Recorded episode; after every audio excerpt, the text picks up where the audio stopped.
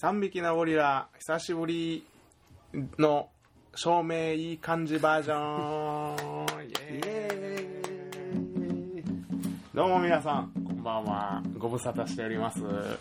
3匹のゴリラ6さんです。ラブピースケッチです。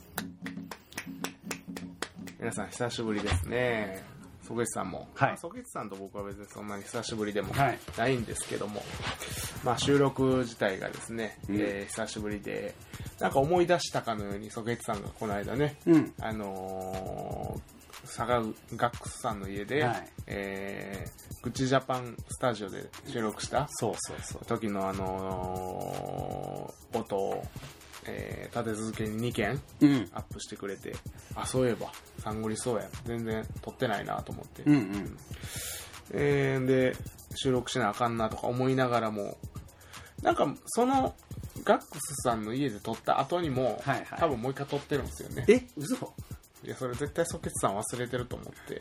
完全に忘れてます。でしょ？うん。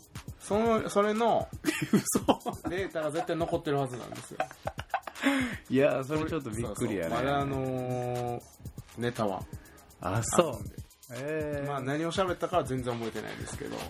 それ、どこ、ここで撮ったんですか？ここで撮りました。であほんまか？しかも Facebook のライブもその時やっ残ってる。やった。あ、そう。でそのだからやばいな。Facebook のライブの分だけはみんな聞いてるんですよ。なるほど Facebook でね。ね。その後の話は全然。なるほど俺さえももう覚えてない。何を喋ったかいやまあまああのそんなね前の収録からも時が流れましてですねまあ世の中ちょっとそれあげななあかんねんそれ。そうあげてくださいよ、うん。それ全然忘れてたわ。あマジでマジであれ、半年ぶりやと思ってたもん。今日、だから。まあでも気分はそんな感じでね、うあの別に半年ぶりな気分で、ん。うん。えーちょっと新たにちょっとやっていこうかなという感じなんでね、こんばんは、皆さん。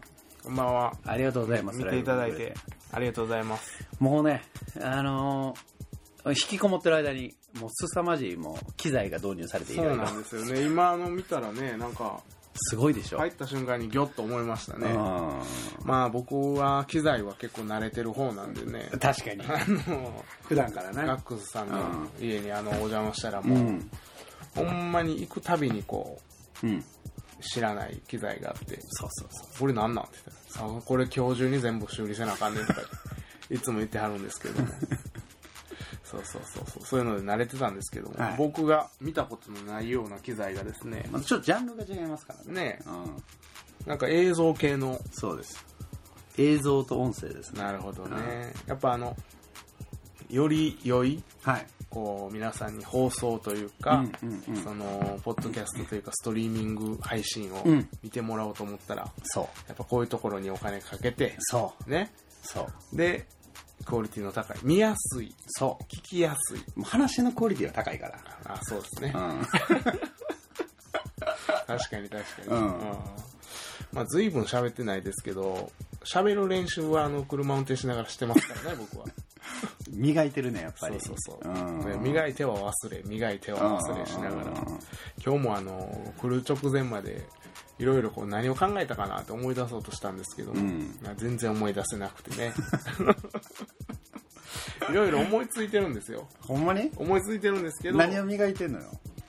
やっぱりなんかあのーなんか話のネタ考えて。話のネタはもちろんそのえあのアンテナ張ってるんですけど、うんうんうんアンテナ張っててもそのやっぱ僕ハードディスクがちょっといかれてるんでね。ああ、そうか。記憶装置がね。そうそうそうそうそう。前にも言ったと思うんですけど忘却曲線との戦いなんですよ、おね、それに敗れ続けて、ーなるほど。えー今に至るという感じなんですけど。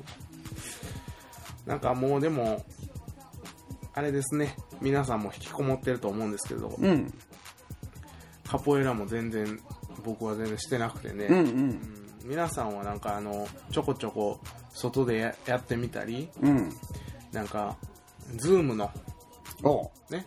Zoom あょ？あ、オンラインレッスンね。そう。とかでなんかやってみたり。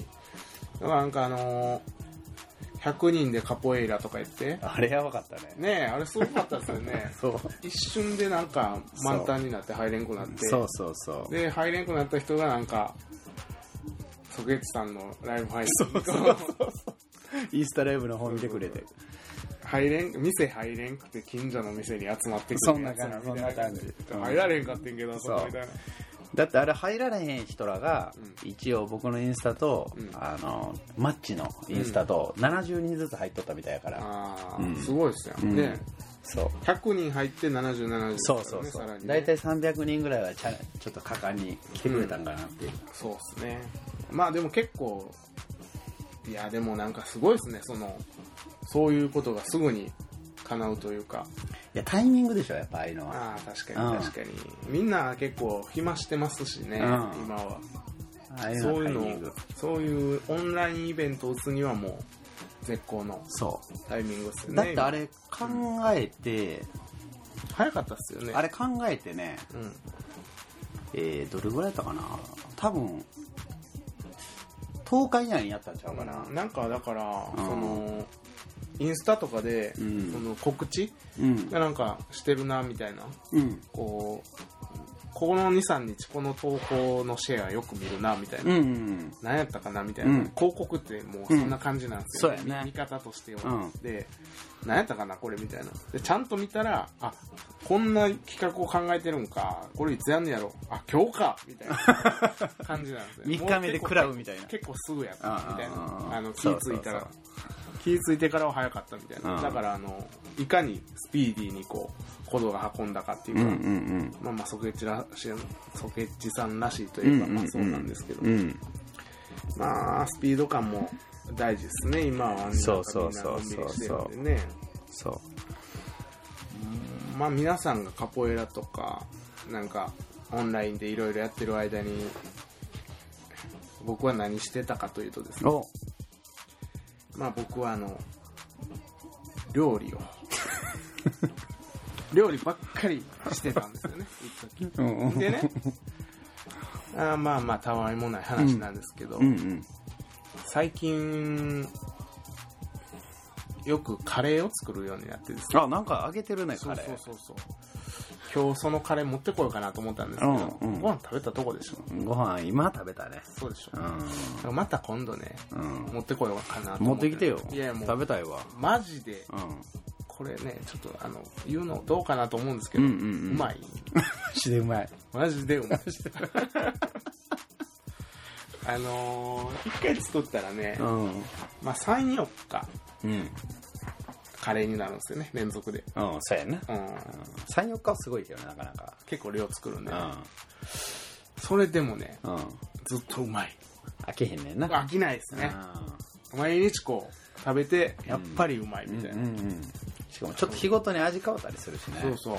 確かに。あれね玉ねぎとかじゃじゃがいもとかが僕はじゃがいも入れてないんですけど、うんうん。玉ねぎとかが多分味変えてると思う。んですよねえー、そうなんや。僕的には。はいでなんかその友達の店とかうん。行ったり、友達の働いてる店とかで外食したりする機会が結構あるじゃないですか、うんうんそしたらなんかあの美味しいのばっかりなんですよねやっぱね。うんああそうやな。うんでこれどうやって作ってんのかなとかいろいろこう考えたりするわけですよ、うん。でなんかカレーカレーってなんかちょっと前からみんな言い出したでしょ、うん。大阪って、まあまあスパイスなそうそうそうそうスパイスブームね。そうそうそう、う。ん。でその前はなんかラーメンがうん。なんかこここのラーメンがうまいとか、あっちのラーメンがうまいとか、うん。そんなこと言ってて。でラーメンが僕あんまそんなね食べに行ったりしないんですよ、うん。そんなにあの美味しいんですけどね。うんうんうんあそこにラーメン屋できたで行こうかみたいな感じではもう全くなくて、はいはい。でカレーもなんかそういうなんかラーメンのんそのノリでうん。流行ってんのかなみたいな感じでうん。思ってたんですけど、うん。カレーに関してはうん。外で食べたい僕が今作ってるカレーじゃなくて、うん。前家で作ってたようなカレー、うん。いわゆるカレーのルーとかを溶かして使う。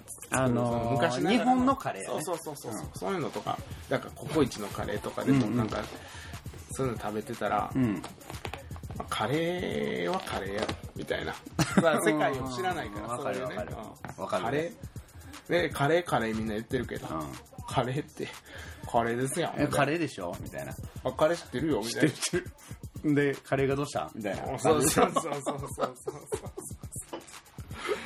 それどうした？んみたいな。それでめっちゃ言われて、ああ、そうやな、そんなカレーやんねや、みたいな。そうそうそうそうまあカレーやからな。カレーでねこのあの自分が思い描いてるカレーから出てないか出ら出てないからなんかリアクションも薄めで、うん。うん。なんか興味もわわかず、ん。うんそんな感じでなんか、ん。カレーなみたいな感じで思ってたんですけど、うん。まあなんかあの友達の奥さんの実家うん。あーがあの中華料理屋さんなんですけどもほ中華料理屋さんで作ってるカレーがあるんですよう。へえ。それを一回そのあのなんていうんですかイベントではあカレーイベントみたいなのがあってうん。ちょっとあのその中華料理屋さんのお店は東大阪にあってちょっと行きにくいんですよねうちからうんうんうんだからちょっとい行きたい行きたいと思いながらも行けずうん。でこのそのなんまん麻婆豆腐カレーっていうカレーなんですよ カレーちゃうやん、みたいなやつやな。そうそうなんですうんうんうん。でねそのカレー麻婆豆腐カレーが、麻婆豆腐カリーって書いてるんだけどあ麻婆豆腐カリーがうん。言い直した。そうそうそう。麻婆豆腐カリーがね、その大阪のうん。なんかカレーランキングみたいなのに中華料理屋さんで出てんのに1位になったことがあるんですよ。すごいな。凄まじいんですよ。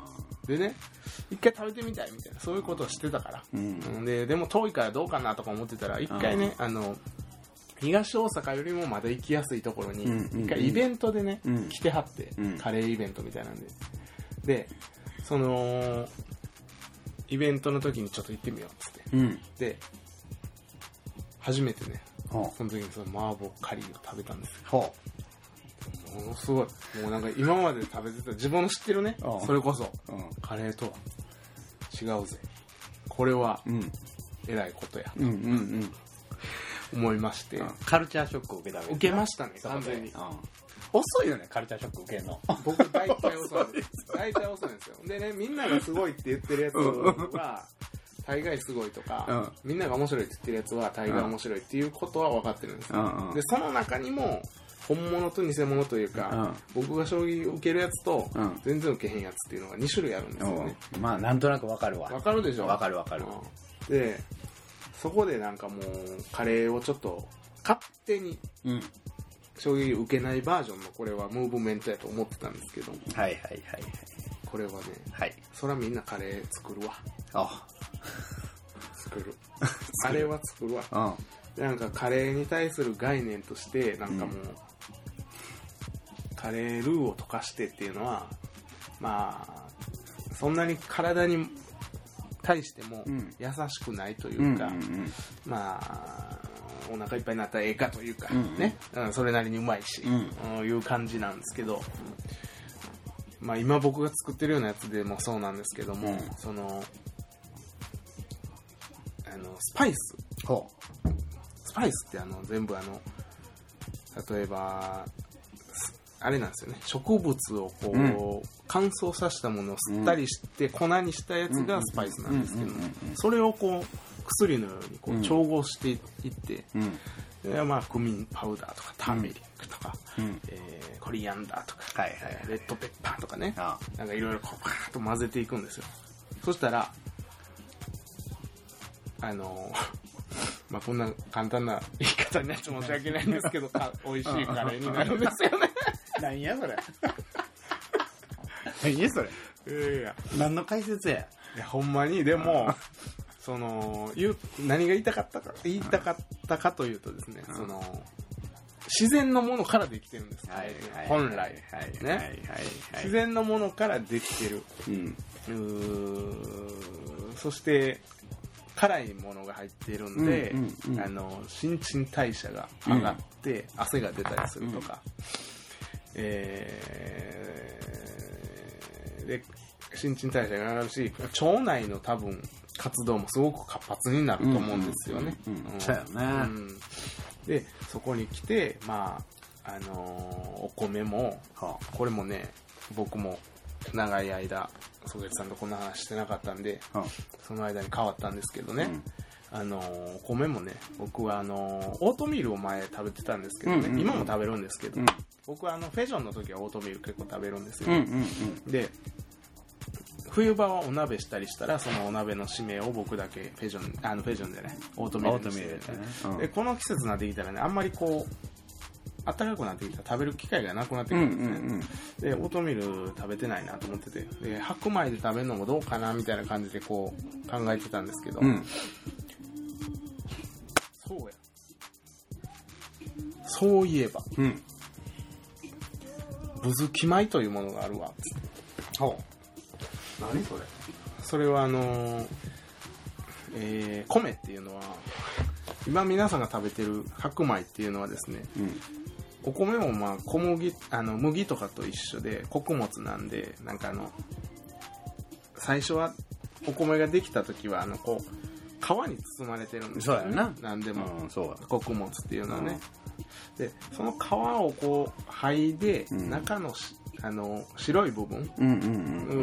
を全部こうこすって取ったやつがうん。磨き切ったやつがそうそう。白米なんです。ようん。この白米っていうのがねもう一つ、うあの全然魅力がないあのまあうまいんですけどうんうね、ん。あの僕にとってはうん。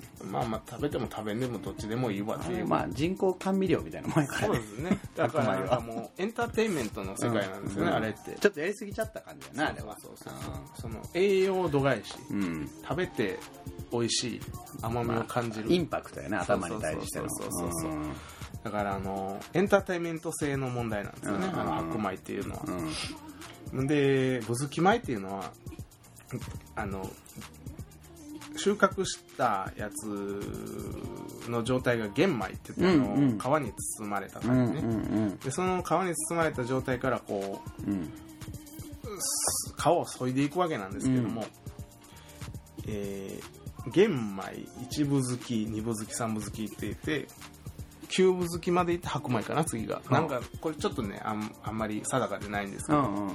で一回これもまたあの話するんですけどあのカポエラのみっちゃんいるじゃないですか、うんうん。みっちゃんの家に僕お邪魔した時に一回お昼ご飯ごちそうになったことがあって、うんうん。みっちゃんの家はあのごぼ好き米っていうのが出てきてへちょっとあの白米よりーうん。白米と、えー玄米のうん。ちょうど真ん中ぐらいの,、のつき具合。うんうん。でちょっと皮がついてるってうん感じ、であこんなんがあんねんなと思いながら、うん。でカレーを食べる時に、うん。うん。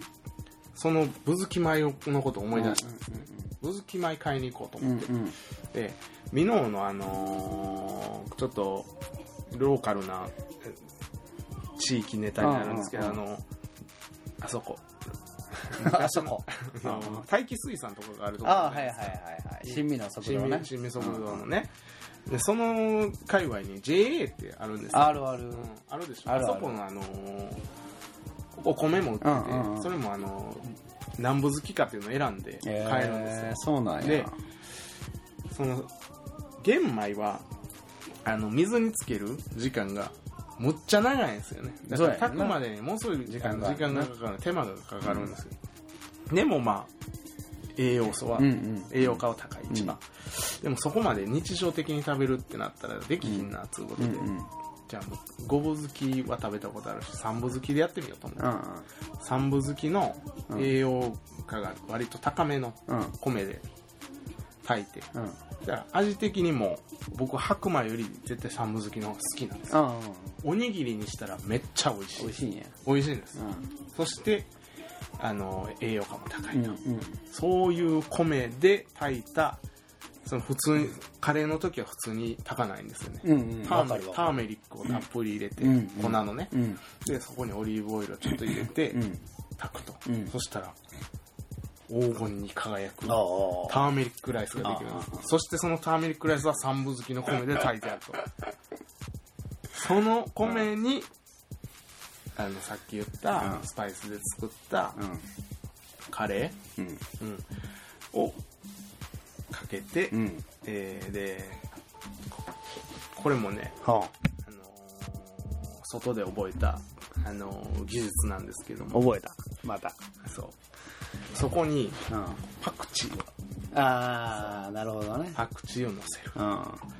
そしてこれがですね花山椒っていうのがありましてうん。中華山椒なんですけどそれをちょっとこうかけてうんそれから食べるとだいぶやなそれは。それいいでしょ。なんかあのだいぶ魅力的じゃないですか。うん食べてみたいなって思う思う思う思うだだいぶ生きってるなって思う。生きてるでしょ。あ生きてる生きてる。そう。食べたいもんそしてそれをインスタにアップする。そこまで行って。こけそうなったわ。ね最後は倍かいみたいななそうなんです。そうなってくるそうなってくるとさもうなんかお皿作ったのが誰でとか言い出す話になってくるよ今度な。このこのお皿は？やっぱこのリコーのカメラで撮ったら違うよねライカかなやっぱやっぱライカでしょみたいな感じで。そうそうそうそうそう。そうなんです。そうやな。そこまで行ってこうやっぱやっと。なるほど。いやでもそれ絶対美味しいやな。美味しい。うん。持ってきたかったんですけどね。うちもあれで。いつもあの玄米混ぜてるでご飯に。あ偉いあの子供らがバカになってるからさもう頭が。うん食いすぎて白米、うん。うん、だから混ぜたらうん。白米食う量変ねんやっぱり。うんうんうん白米だけ食わしとったら何倍も食うよんねん。そうなんですそうそうそう。体体の中をもう通り抜けていきますから白米みたいなもん。そうそうそう、まあ砂糖やからな。うん。そうなんよ。でもびっくりする。だからそれ混ぜるだけでうん。大体さ普段だから3倍とか食うのが 1, 杯1杯に変わるからな、その子供らがねうん。明らかに。うん。あとなんかうちあの前なんかいいただいたものであの何やったっけな。えっとあれなんでやろ？えっと今ロックから聞いたのはなんか初めて聞いてんけど、うん。おあこんばんは皆さん。今日は。ライブもやってます。えっと何やったかな。神様の。何前やったかな。ちょちょっと取ってくるわ。取ってくるわ。みんなちょっと待っといてライブ。ライブ中。いけますかソゲッチさんがリビングに行ってしまいました。皆さん元気ですか？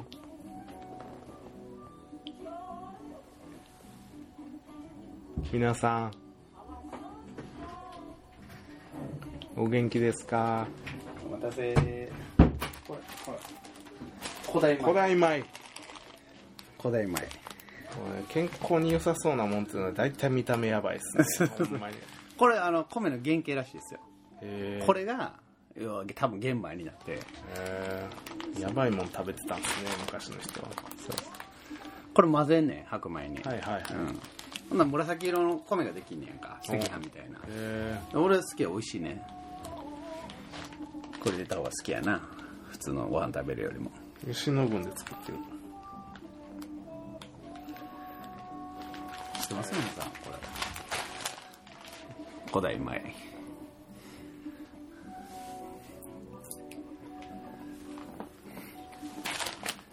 これでもあのちょっとなんかこう、ダイエットしたい人とかって、うん。あの米にそれ混ぜるだけで痩せれるよね。多分ね。うん。まあでもそのやっぱうんそうですね。でどうせするんやったら健康によくて美味しいみたいなのが絶対いいっすからね、うん。うん。こういうのとかまあオートミールとか、うん。まあ、ぶずき米とか。ぶずき米って南部好きのぶずきなんや？そうですね。ぶずき米って言うんかどうかわかんないです。僕が勝手に言ってるだけあそうなんや。これをそうなん？勝手に言ってるん勝手に言ってますね。でもでもありそう。ああなるほどね。そうそうそうそう。でもなんかあのー最近そのねうん。ぶずき米のおにぎりをほお弁当の代わりに持って行ってるんですよ。ほ朝朝2つう。ほ昼2つう。ほ計4つ。でそれでこう食べて仕事してるんですけど。う。ほ大体時間的に6時半ぐらい朝の6時半ぐらいにううん。車運転しながらうん。トラック運転しながらうん。かじって、うん。えーお昼はまあバル時間まあ大体まあ12時前後とかまあいろいろなんですけどね、うん。それは、うん。そしたらなんか別にそんなにお腹空かないんですよね。ほ食べてあのおにぎり2個うだけやけど、はい。で夕方になったらいい感じにうんうん思います、うん。そうお弁当にしてた時はうんうんなんかもう一つお腹空かないんですよ夕方になっても。ほで朝パンとか食べたらやたら腹減るんですよ、うんうんうんなんかそういうのをこう、ぶぶずき米のおにぎりをうん。こう安定的にこう食べるようになってすごいめものすごく気づきました。ね、うんうんうん。そのぶずき米のおにぎりがなくて近くのパン屋さん美味しいパン屋さんでうん。パン買って今日はこれでいいわみたいな感じでうん。パン。まあおにぎり4つやからパンもちょっとじゃあ朝2つ昼2つみたいな感じで持って行ってみようみたいなうんうん感じで持って行ったことあるんですけど、うん。朝のうちにパン4つとも食べてしまいましたね。な。なんか全然食べたけど食べたなあいう感じしないですよね、うん。わかるわかる。うんそういうのがなんかさっき言ってたその子供たちが米食べる量が減るとかっていうのもそうやと思うしなんかうん。体がなんかこうあれメカニズム知ってんだよ俺あそうあるんすか？あるあるよ。僕がこう聞きます皆さん そうそうそう。的確なメカニズム知ってるよあれ。お願いします。あれ白いやつって白いやつ。はい。白いやつって全部なんか米とも麦？小麦。小麦もそうやしあの真っ白のやつは磨きすぎてんねんな。で磨きすぎてるからその周りについてるミネラルがもうそぎ落とされてるわけよ。うん。ほんなら体はなんていうの自然やんか。うん。ほんなら不自然なものが入ってきたって思うね結構、うん。簡単に言うと。はい。だから炭水化物をパンって入れた時に、うん。胃に入るやん。うん。その時にその炭水化物がうん。真っ白やったらうん単純すぎんねんな。うん。わかる？うん。もっと自然界って複雑だよねはいはい情報量の問題ですね。そうそうそう。で複雑なものを分解するように俺らの内臓ってできてんねや。へえ簡単に言うと、そそれじゃないと進化してないってことやから。なるほどなるほど。そう。だから内臓の数が多いねんな。他の動物に比べて、うん。うん。分解する量が多いってこと。は食べれるものの数が多いから生き延びてんや人間って恐竜は死んだのは食べるものがなさすぎて死んだわけ、はいはいはい強かったけど。対応する内臓なんですねそうそうそうそうそうそうそう。はいはいそういうふうに作られてるからうん。簡単に言うと白米とかうん。真っ白系の小麦とかをポンって入れちゃうと、うん。あれ？早すぎる。一瞬にして血液に入んねやそれが、うん。糖になって、簡単に言うと体の中に入ってから血液に入るまでの速度の問題ね GI 値そうそうそうそうそうそうそうそう。血糖値が。血糖値がるがなそう血糖値がパコンって上がるという。それけその上がった血糖値を下げるためにインシュリンが分泌されて低血糖に陥るんですよ、ね、そうそうそうそうそうそう詳しいや。んそこは知ってる。だから簡単に言うと分解するのに時間がかかる炭水化物であればあのさっき言ったみたいに空腹感に襲われる時間も長いし、うん。あのまあ、次の空腹感来るまでのタームも長いし、なおかつ一番いいのがさっきの血糖値が上がりにくくなるから、うん。眠くならへんねん。ほんなら眠くならないってことはさ活動できるやん、うん。だから食べたもののエネルギーをうん。消費するための活動に変わんねんけど、うん。てかそもそもね食事っていうのはねエネルギー摂取のためにあるんですよ、ガソリンガソリン入れるのと一緒ですよね。それにエンタメ的な要素を持たしただけなんで。すよ、なるほど。ほんなら、うん。簡単な話、うん。活動するためのエネルギーとしてうん。食べるもん入れてんのに、うん。それ消化するのに疲れてどないすんでって話で。そうですよね。そうそうそうそうそう。だからそれ食って腹いっぱいやわっつって寝るわけやん。うん。それやったら別に活動してないやんって話になってくるやんか、でなった時にその時にだからあの真っ白系のもんを取りすぎてる人っていうのはそういうなんかこう全部がそうなんですよ、うん。活動が。う、ん。こう何やってもだるいし。う、ん。うん。なんか飯食ったらもう寝るのが当たり前みたいなとか、うんね。そうそうそう。だからちょっと浮き沈みが激しすぎるんだよね、ううんんそうですね。米食ってパーンって上げて、はいはいその後ガツンと落ちてみたいな感じで次動き出すのにバリ時間かかってみたいな。うーってかかって次米でパーンって上がってみたいな。だから普通の活動がマックスになることはないんですねそうですその通りでしょ。それ多分。いやーなんかさっきのあの血血糖値が上がってバンとインシュリンが出てとかいう話をね、うん。あのー前にそのトラック研修中にうん。横乗りした先輩が、うん。でっかいなんかあのーなんか甘甘いうん。バーム、バームクーヘンじゃないロールケーキみたいなのがこんぐらいのねこんぐらいってまああの、うんレンガ1個分ぐらいかな、うんうんうん。長さ的に。そんぐらいのあのコンビニで売ってるやつをうん買い張って、はよし、今日ちょっとこれ食うわ、うんみたいな感じで、パクパクパクって食べたんですよ。あ。うん。だから、なんかしばらくしたら、ねうん。走ってたら、あー今日なんか体だるいなとか言って言い出したから、ほら、来たと思って、うんあーみたいな感じになってるんですよ。だるいだるいみたいな。なんかむっちゃ眠たいし、ぼーっとするわ、みたいな。今日なんか調子悪いみたいな感じで言い始めたから、それあれですよ、とか言って、砂糖取りすぎですよ、と。砂糖取ったら血糖値バーンって上がってね、とか言って。で、上がった時はすごいテンション上がるんですけど、そのために、あの下げるためにあのインシュリンが分泌されてけ低血糖になって眠くなったりだるくなったりするんですよ、みたいな話をしてあげたら、